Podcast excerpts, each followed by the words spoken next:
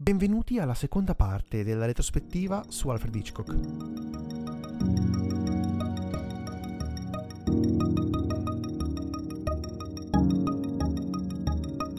Nella precedente puntata avevamo lasciato Hitchcock in procinto di produrre L'uomo che sapeva troppo, punto di svolta importantissimo nella carriera del regista inglese, che arrivava da un periodo non troppo felice. È il 34 e tra maggio e agosto inizia la produzione dell'uomo che sapeva troppo. Trama in breve, una coppia di inglesi, Bob e Jill, sono in villeggiatura in un villaggio sciistico con la figlia Betty. Qui incontrano un francese, Louis, con cui fanno amicizia, però la sera dell'ultimo giorno di villeggiatura del francese, questo viene assassinato da un colpo di pistola davanti alla coppia. Questo li porterà a delle vicende particolari. Hitchcock chiama ad interpretare nella parte dei due protagonisti due ottimi attori del teatro inglese, eh, Edna Best nel ruolo della moglie e Leslie Bank nel ruolo del marito. Egli successiva- successivamente interpreterà la parte di Joss Merlin anche nella taverna della Giamaica. Nel ruolo della ragazzina adolescente troviamo Nova Pilman, che era allora quattordicenne e diventerà protagonista del film Giovane ed Innocente, sceglie nella parte di Abbott l'attore Peter Lorre, che era diventato famoso nel 1931 con il film di Fritz Lang, M. il mostro di Düsseldorf. La storia venne in mente a Hitchcock mentre egli stesso era sulle nevi del St. Moritz durante la luna di miele con la moglie Alma. Questo ambiente molto luminoso gli fece venire in mente per contrapposizione le strade affollate di, di Londra. Infatti è una caratteristica che è presente anche nel film. Nel finale, una cosa interessante, eh, la sparatoria della polizia si ispira ad un fatto realmente accaduto, risalente al 1910, conosciuto come l'assedio di Sydney Street. Eh, degli anarchici russi si erano in- rinchiusi in un edificio della polizia armati e la polizia londinese, tradizionalmente era disarmata, aveva chiesto l'intervento dell'esercito e dell'artiglieria. Churchill stesso, che allora era capo della polizia, era accorso sul posto e Hitchcock racconta di aver avuto delle pressioni e quasi subito dalla censura perché non era consentito mettere armi nelle mani dei poliziotti. Aggirò l'ostacolo mostrando l'arrivo di una camionetta che distribuisce i fucili. Eh, ci sono molti temi che possiamo ritrovare in questo film che poi diventeranno temi ricorrenti nel, nel cinema di Alfred Hitchcock. Uno fra questi, secondo me, è um, l'idea della trama, cioè ruota tutto attorno a un personaggio comune che viene coinvolto in un affair di spionaggio internazionale e per uscirne deve impiegare le sue risorse, eh, deve investigare personalmente per poter sbrigliare la situazione. Troveremo anche nel Crave 39, in Sabotatori, intrigo internazionale addirittura. Inoltre, eh, in questo film riusciamo a trovare un, un forte umorismo. Si vede forse per la prima volta l'utilizzo di un umorismo tipicamente inglese all'interno del film. Riesce quindi a mescolare eh, umorismo, suspense e azione, in particolare la sequenza del dentista e del concerto, di cui parleremo più avanti, iniziano ad assumere sempre più importanza i ruoli femminili, cosa che all'epoca non era per nulla scontata. Stiamo parlando di un'epoca, ripeto, di grandi divi e dive. Eh, non è quasi più il concetto di attore, ma di celebrità che risulta essere importante a quell'epoca.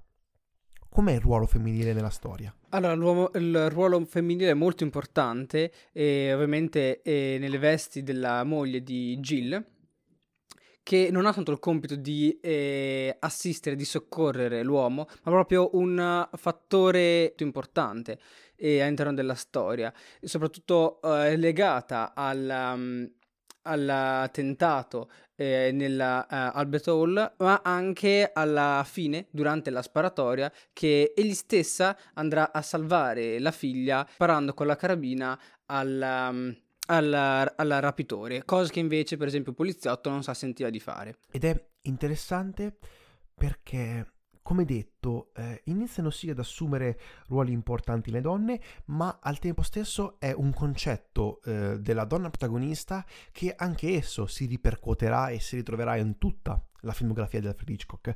Una sequenza molto importante è la sequenza del concerto, durante il quale dovrebbe compiersi l'attentato contro l'ambasciatore. Le spie hanno già provato l'attentato a freddo, eh, ascoltando più volte la parte cantata da un grammofono ed interrompendo il disco al colpo dei piatti. Durante il concerto tutti i personaggi fanno al loro posto e lo spettatore è già informato e quindi attende con angoscia che il suonatore impassibile utilizzi il suo strumento, utilizzi i piatti. Questo condiziona il pubblico ed è ancora di più un, un esempio di come utilizzare la suspense. È anche un forte confronto che c'è, secondo me, che nota una, un'evoluzione in Hitchcock e anche una, un certo grado di differenziazione con la versione del 1956, perché questo film è stato fatto un, remake dallo stesso Alfred in, in America, ad Hollywood, nel quale nella prima versione si sentiva un dilettante, era ancora agli inizi perché ricordiamo, eh, ok, ha fatto molti film, ma era ancora un mesterante, un artigiano del cinema che lavorava in un'industria piccola come quella inglese, mentre nella seconda parte, nella seconda, nel secondo remake, si ritrova ad Hollywood, eh, si ritrova molti anni dopo, nel 1956, ed è un remake fatto da un professionista. Ha imparato a utilizzare pienamente il mezzo di comunicazione, a utilizzare la macchina da presa e tutta la grammatica cinematografica per poter eh, esprimere se stesso al meglio. E questo esempio, questa differenza avviene con l'idea del piatto, perché nel confronto di traversioni eh, ci si permette di osservare come nella seconda parte, nella, nella seconda versione, inizia a spiegare meglio eh, anche a un pubblico più ampio e generalista quello che sta per accadere. Perché? Perché per sua stessa missione non pensava che un pubblico americano eh, conoscesse gli strumenti dell'orchestra, non era magari abituato ad andare a teatro come il pubblico inglese. E per ottenere quindi una maggiore partecipazione di pubblico, anche quindi quello incolto, e dare tutti gli strumenti per comprendere la scena, bisognava chiarire e semplificare eh, l'azione, in particolare quella dei piatti. Molto, molto spesso, infatti, le scene di suspense sono rovinate quando il pubblico non comprende pienamente la situazione. Bisogna costantemente chiarire, e questo non vale solo per questo film, ma vale per tutto il cinema e tutta la storia dei film di Alfred Hitchcock. Notiamo come andando avanti si riesce ad avere sempre più una semplificazione del, della regia ed, e dell'immagine. Come sosteneva Alfred Hitchcock, eh, c'è una differenza tra complicatori e semplificatori. Solo i secondi riescono ad avere effettivamente successo perché possono essere compresi da un grandissimo pubblico. Un regista che non riesce ad essere semplice perde il controllo del tempo e del discorso che deve narrare. Vorrei rimanere, vorremmo rimanere ancorati comunque al 34. Cosa esce? Il club dei 39. Anche qui piccola trama. Un giovane canadese fugge da Londra per andare in Scozia per, eh, ritro- eh, per, ritrovare tracce delle spie che hanno pugnalato una donna nel suo appartamento. Anche qui si lega alla filone di film in cui un uomo innocente deve partire perché può essere incast- addirittura incastrato eh, per qualcosa che non ha commesso e quindi dovrà iniziare delle indagini proprie. Qui troviamo un elemento ricorrente e molto importante di Hitchcock che è il MacGuffin. Vorrei, che, ripetiamo un attimino allora, che cos'è per... Praticamente è un espediente che dalla motivazione di ciò che avviene, ciò che succederà dopo nel, nel, film, senza però essere qualcosa di realmente importante. Per esempio, in questo film era un progetto per un motore di un aereo super segreto e silenzioso. Il McGuffin solamente è qualcosa di non importante che però fa, fa, fa, andare avanti la storia. Esempio molto conosciuto, la valigetta eh, di, di, Wallace in Pulp Fiction, che si apre, c'è luce d'oro e nessuno sa cos'è, è importantissimo. Quello è McGuffin. Fu un successo in patria. Il film, insieme a L'uomo che sapeva troppo è, come detto, stato un grandissimo successo. È costato addirittura di più del precedente film, ben 60.000 sterline. Ora, l'ho detto apposta bene, perché per l'epoca era una cifra molto alta, mentre per ora non giri neanche un cortometraggio, non giri. No, fuori con 60.000 ce lo giri un cortometraggio. Però in... rispetto, se ci pensi, sì, sì, all'epoca nostri, era, era, c'è stato un, grande, un... grandissima, un grandissimo aumento del, del, budget per far capire anche un po' i, i prezzi e il, il, budget massimo su cui si lavorava. In particolare perché? Perché ha de- deciso di pagare le star del film, Robert Donat e Madeleine Car- Carroll, che avendo già fatto film ad Hollywood erano conosciuti ad un pubblico molto più ampio. E anche qui ritorna quell'idea del divo, dell'attore molto conosciuto non perché è attore, ma perché è famoso. È proprio una differente concezione del, del cinema che piano piano si evolverà. Altra caratteristica della sceneggiatura di questo film è che Hitchcock inizia ad abbandonare un pochino la verosimiglianza a favore dell'intreccio. Serve, abbandonando la verosimiglianza, si riesce più a concedere di trasportare più emozione, emozione pure, allo spettatore. Questa è una grande lezione del cinema che soprattutto i critici eh, dimenticano perché magari vogliono uh, qualcosa di molto verosimile, però Hitchcock dice che se vuoi qualcosa di molto verosimile, allora ti guardi un documentario, non un film. Ma anche attualmente non solo i critici dimenticano, ma anche molti spettatori. Sembra quasi che ci sia una necessità per avere il, il massimo della ver- verosimiglianza, no? di essere il possibile attinenti alla realtà, ma al tempo stesso se tu vai a togliere eh, la, la finzione, in un film e anche alcune scelte che, ok, sono forzate, ma permettono di mandare avanti il film, perdi completamente l'idea del cinema stesso. Concordo, poi in aggiunta bisogna considerare che se vuoi la verosimiglianza pura, anche un, un viaggio di parecchie ore risulta impossibile da girare, mentre in un film puoi benissimo togliere le parti noiose. Un esempio di un film che abbiamo eh, citato uh, più volte è Hot Fuzz di Edgar Wright, dove c'è proprio il, il suo uh, spostarsi da Londra nel paesino di campagna, dove vengono presentati dei frame delle pic- minuscole scene che ti fanno intuire, capire, comprendere appieno il viaggio che lui ha percorso. E poi vorrei aggiungere una piccola cosa sulla verosimiglianza, anche i documentari non è che sono così tanto realistici, ok, rappresentano la realtà, ma dietro vi è comunque un regista, un operatore di macchina che decide dove posizionare la macchina. Quindi è difficilissimo avere eh, la visione della realtà, secondo me, in qualsiasi prodotto preso attraverso una telecamera. È assolutamente impossibile. Sì, cioè, ricercano qualcosa che di per sé non c'è.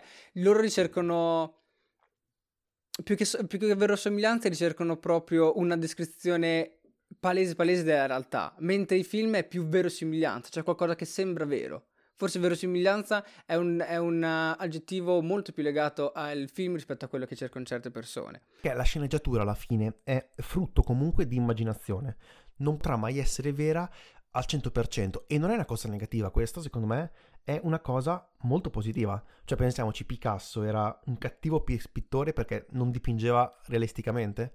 Non credo e certi film quindi necessitano di soprassedere alla visione della realtà per poter creare una storia eh, immaginaria, una storia verosimile, sì, ma che al tempo stesso possa intrattenere e con la vita reale ciò non accade, è come, è come prendere un, un dramma, eh, la vita come diceva Hitchcock è un dramma tagliando però le parti noiose. E quindi eh, questo ti dà un po' l'idea non solo del suo cinema, ma di come dovrebbe essere il cinema in, in generale. Una grande lezione, secondo me, di, di, come si girano i film e come si scrivono i, i film. Perché non filma mai pezzi di vita e non c'è bisogno di pagare per vedere un pezzo di vita. Non gli interessano nemmeno i soggetti puramente però fantastici o fantasiosi, perché allo stesso tempo il pubblico non riuscirebbe a, a riconoscersi in, con gli attori. E questo secondo me è un concetto però molto legato all'epoca, molto legato al 1930-1940. Vedremo con l'avanzare del, del cinema in generale che si inizia sempre di più a spingere su un cinema fantastico che può avere successo, come abbiamo già parlato nell'episodio precedente su, su Peter Jackson che è un grandissimo maestro del cinema fantastico. Girare un film è raccontare una storia. Può essere inverosimile, ma non è mai banale. Il dramma, ripeto, è una vita senza parti noiose. La tecnica non deve diventare però mero virtuosismo, deve arricchire l'azione. È molto importante che tutto, sceneggiatura e regia, sia devoto al, all'azione, non nel senso di genere, nel senso di, di quello che viene mostrato sul, sul set, al movimento di, del Chuck, alla battuta del Chuck e della cosiddetta battuta del regista che dice azione. Tutto deve essere devoto a quel momento, deve essere devoto a prendere quegli istanti e posizionare la telecamera in maniera migliore per ottenere la scena nella sua forma migliore. Tutto deve essere subordinato e sacrificato all'azione. È il 36 e gira Amore e Mistero, tratto da due racconti ed una commedia. I due racconti daranno l'intreccio di spionaggio e la commedia darà la storia d'amore. Nella, nella, storia troviamo un agente segreto inviato in Svizzera per uccidere una spia di cui ignora l'identità e sbaglia l'obiettivo e uccide un turista. In realtà eh, no, eh, perché non vuole eh, uccidere nessuno. Questo scopo negativo del protagonista che deve uccidere qualcuno ha un effetto un pochino negativo sul, sulla qualità del film. Non c'è un uh, vero e proprio lieto fine perché in alcuni casi non è necessario se si riesce ad esercitare una forte presa sul pubblico a livello emotivo come stavamo parlando anche prima. Ecco, il personaggio negativo infatti è però presentato eh, come una persona elegante e distinta, affascinante, ma allo stesso tempo deve incutere timore. È un'idea di personaggio negativo e cattivo per la trama che si ritroverà comunque in vari film. Da qui in poi Hitchcock inizierà ad rappresentare molte volte il cattivo della situazione in questa maniera, come una persona molto molto tranquilla, perché anche probabilmente la tranquillità è quella che incute di più timore generalmente, anche nel, nella vita reale, no? E Hitchcock è molto bravo, quindi inizia a, sa sapientemente utilizzare queste, questi piccoli dettagli che riescono a dare una profondità al, al, film. Notiamo come inizia piano piano infatti a concentrarsi sempre di più quasi sulla tappezzeria del film e andare a coprire ogni singolo buco, andare a eh, rendere, il, cercare di sfruttare al massimo ogni, ogni strumento per essere devoto completamente all'azione. Ed è interessante, non c'è un lieto fine come hai detto e quindi è un po' un problema perché il pubblico non apprezzerà moltissimo questo film ed ehm, però, ripeto, ci può essere, secondo me, ci può, ci può, stare in alcuni film in cui non ci sia il lieto fine. Sono tutti film, bene o male, in cui abbastanza simili, quelli abbiamo, di cui abbiamo appena parlato. Sì. Sono film con trame molto simili perché il pubblico voleva questo, perché Hitchcock era molto devoto al pubblico e era un gran produttore, cioè sapeva produrre, sapeva cosa il pubblico voleva, sapeva come far soldi, come, sapeva come far successo, sapeva. Dopo e Amore e Mistero gira il primo Sabotage, tratto dal romanzo di Conrad, L'agente segreto. Qui c'è un esempio di eh, suspense anche qui molto conosciuto e molto preso in esempio, in cui c'è un ragazzino che senza saperlo trasporta con sé una bomba. Il ragazzino è molto simpatico al pubblico e quindi lo spettatore eh, si lega molto a questo personaggio e non vuole che questo personaggio eh, muoia in sostanza. Il pubblico è molto attirato dal bambino e non farà una bella fine probabilmente. Non vorrei, vorrei ecco, qui, qui anche Hitchcock eh, ne discute dicendo che forse aveva sbagliato perché in questo caso far esplodere la bomba avrebbe comportato un effetto uh, negativo. Il dispiacere per il pubblico sarebbe stato forse più grande rispetto al, alla, alla, alla, sensazione della suspense che gli viene fornita. È interessante notare come tenga veramente sempre a mente il pubblico in qualsiasi scelta di trama o di regia o di sceneggiatura,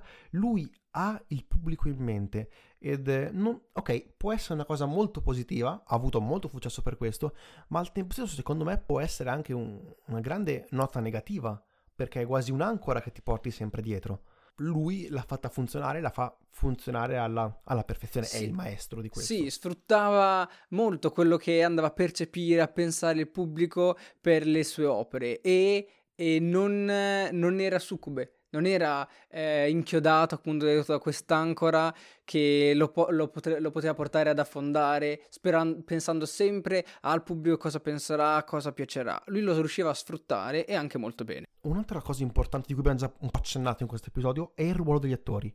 Perché per Hitchcock deve interfacciarsi con questi attori su come lavorare con un attore per poter eh, spiegargli come, come recitare, come portare appieno sullo schermo quello che è scritto, portare le parole e renderle sfumature di una persona, eh, sfumature di un personaggio, l'attore non è che deve essere particolarmente talentuoso. Lui quindi lavorava molto bene con i divi del cinema, eh, a patto che sia un eh, attore molto docile, calmo e naturale. La naturalezza è quella che lui ricerca in, principalmente in un attore, in un protagonista principale di un film. Perché? Perché la naturalezza permette di lasciare alla macchina da presa il compito di sottolineare le sfumature. È lui, come regista, che le deve tirare fuori dall'attore. Eh, l'attore deve essere il possibile naturale. Un esempio, la donna che visse due volte o la finestra sul cortile, che vedremo più avanti, ma sono due eh, grandissime, grandissimi esempi di come Hitchcock voleva e trattava gli attori. Questa è una caratteristica che poi si vedrà molto ai, anche ai giorni nostri, in cui ci sono gli attori più del cinema e attori più teatrali. Il Hitchcock già voleva degli attori, quelli che noi consideriamo oggigiorno, più vicino al cinema e non teatrali, perché quelli teatrali danno molto trasporto, però dopo sei un po' costretto da quello che fa l'attore, quindi sei costretto a mettere la camera come se tu fossi a teatro. Ritornando all'epoca eh, in cui girava questi film, il cinema non era così diffuso come il teatro.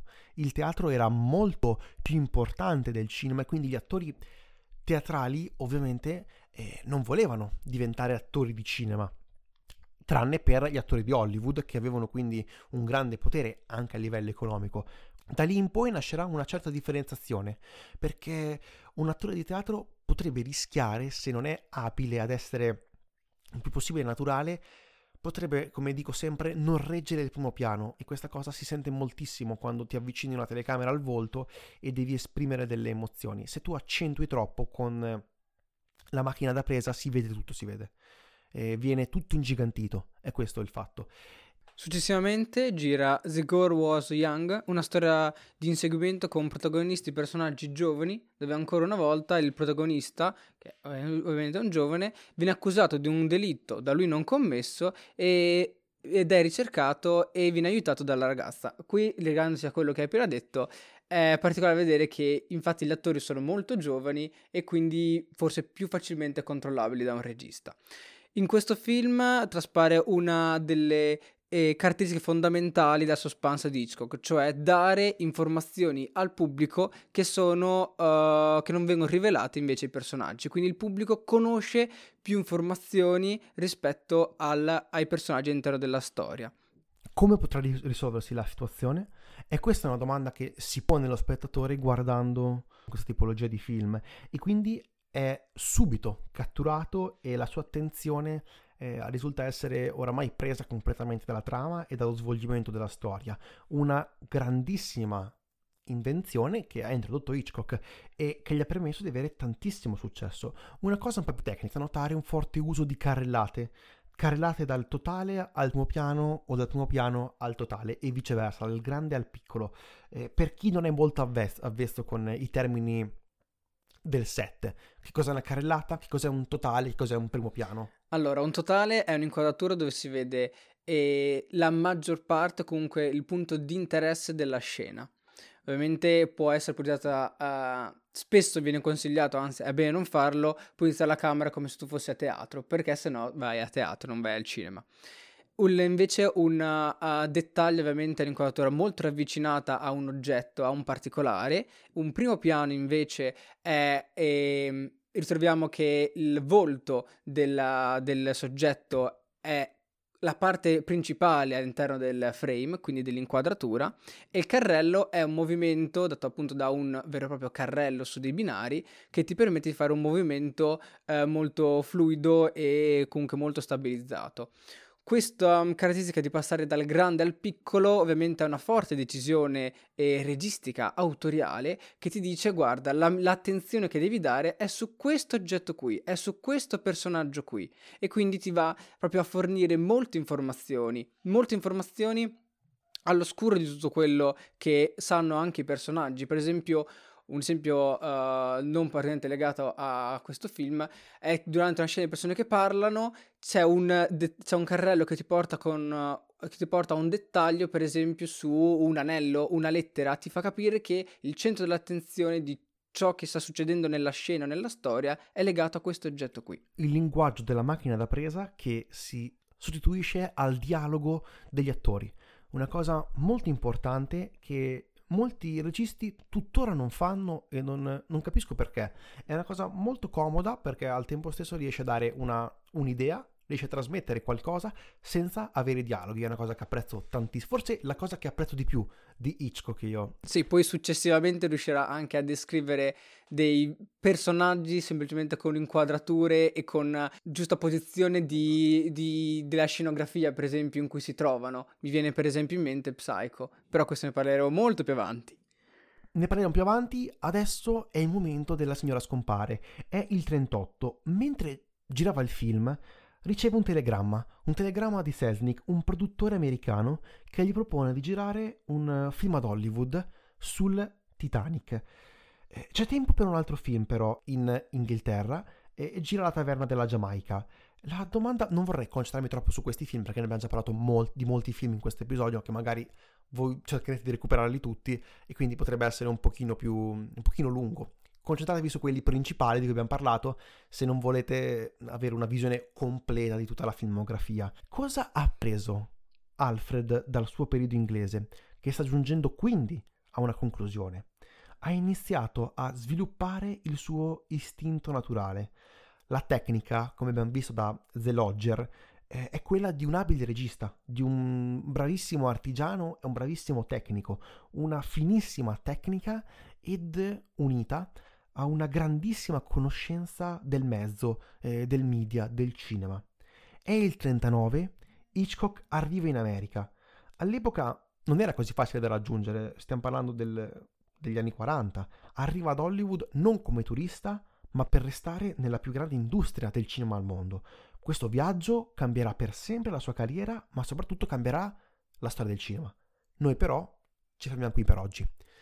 Potete trovarci su Instagram, Facebook, YouTube, Effetto Vertigo Podcast e questa serie su Alfred Hitchcock tornerà a livello all'incirca mensile.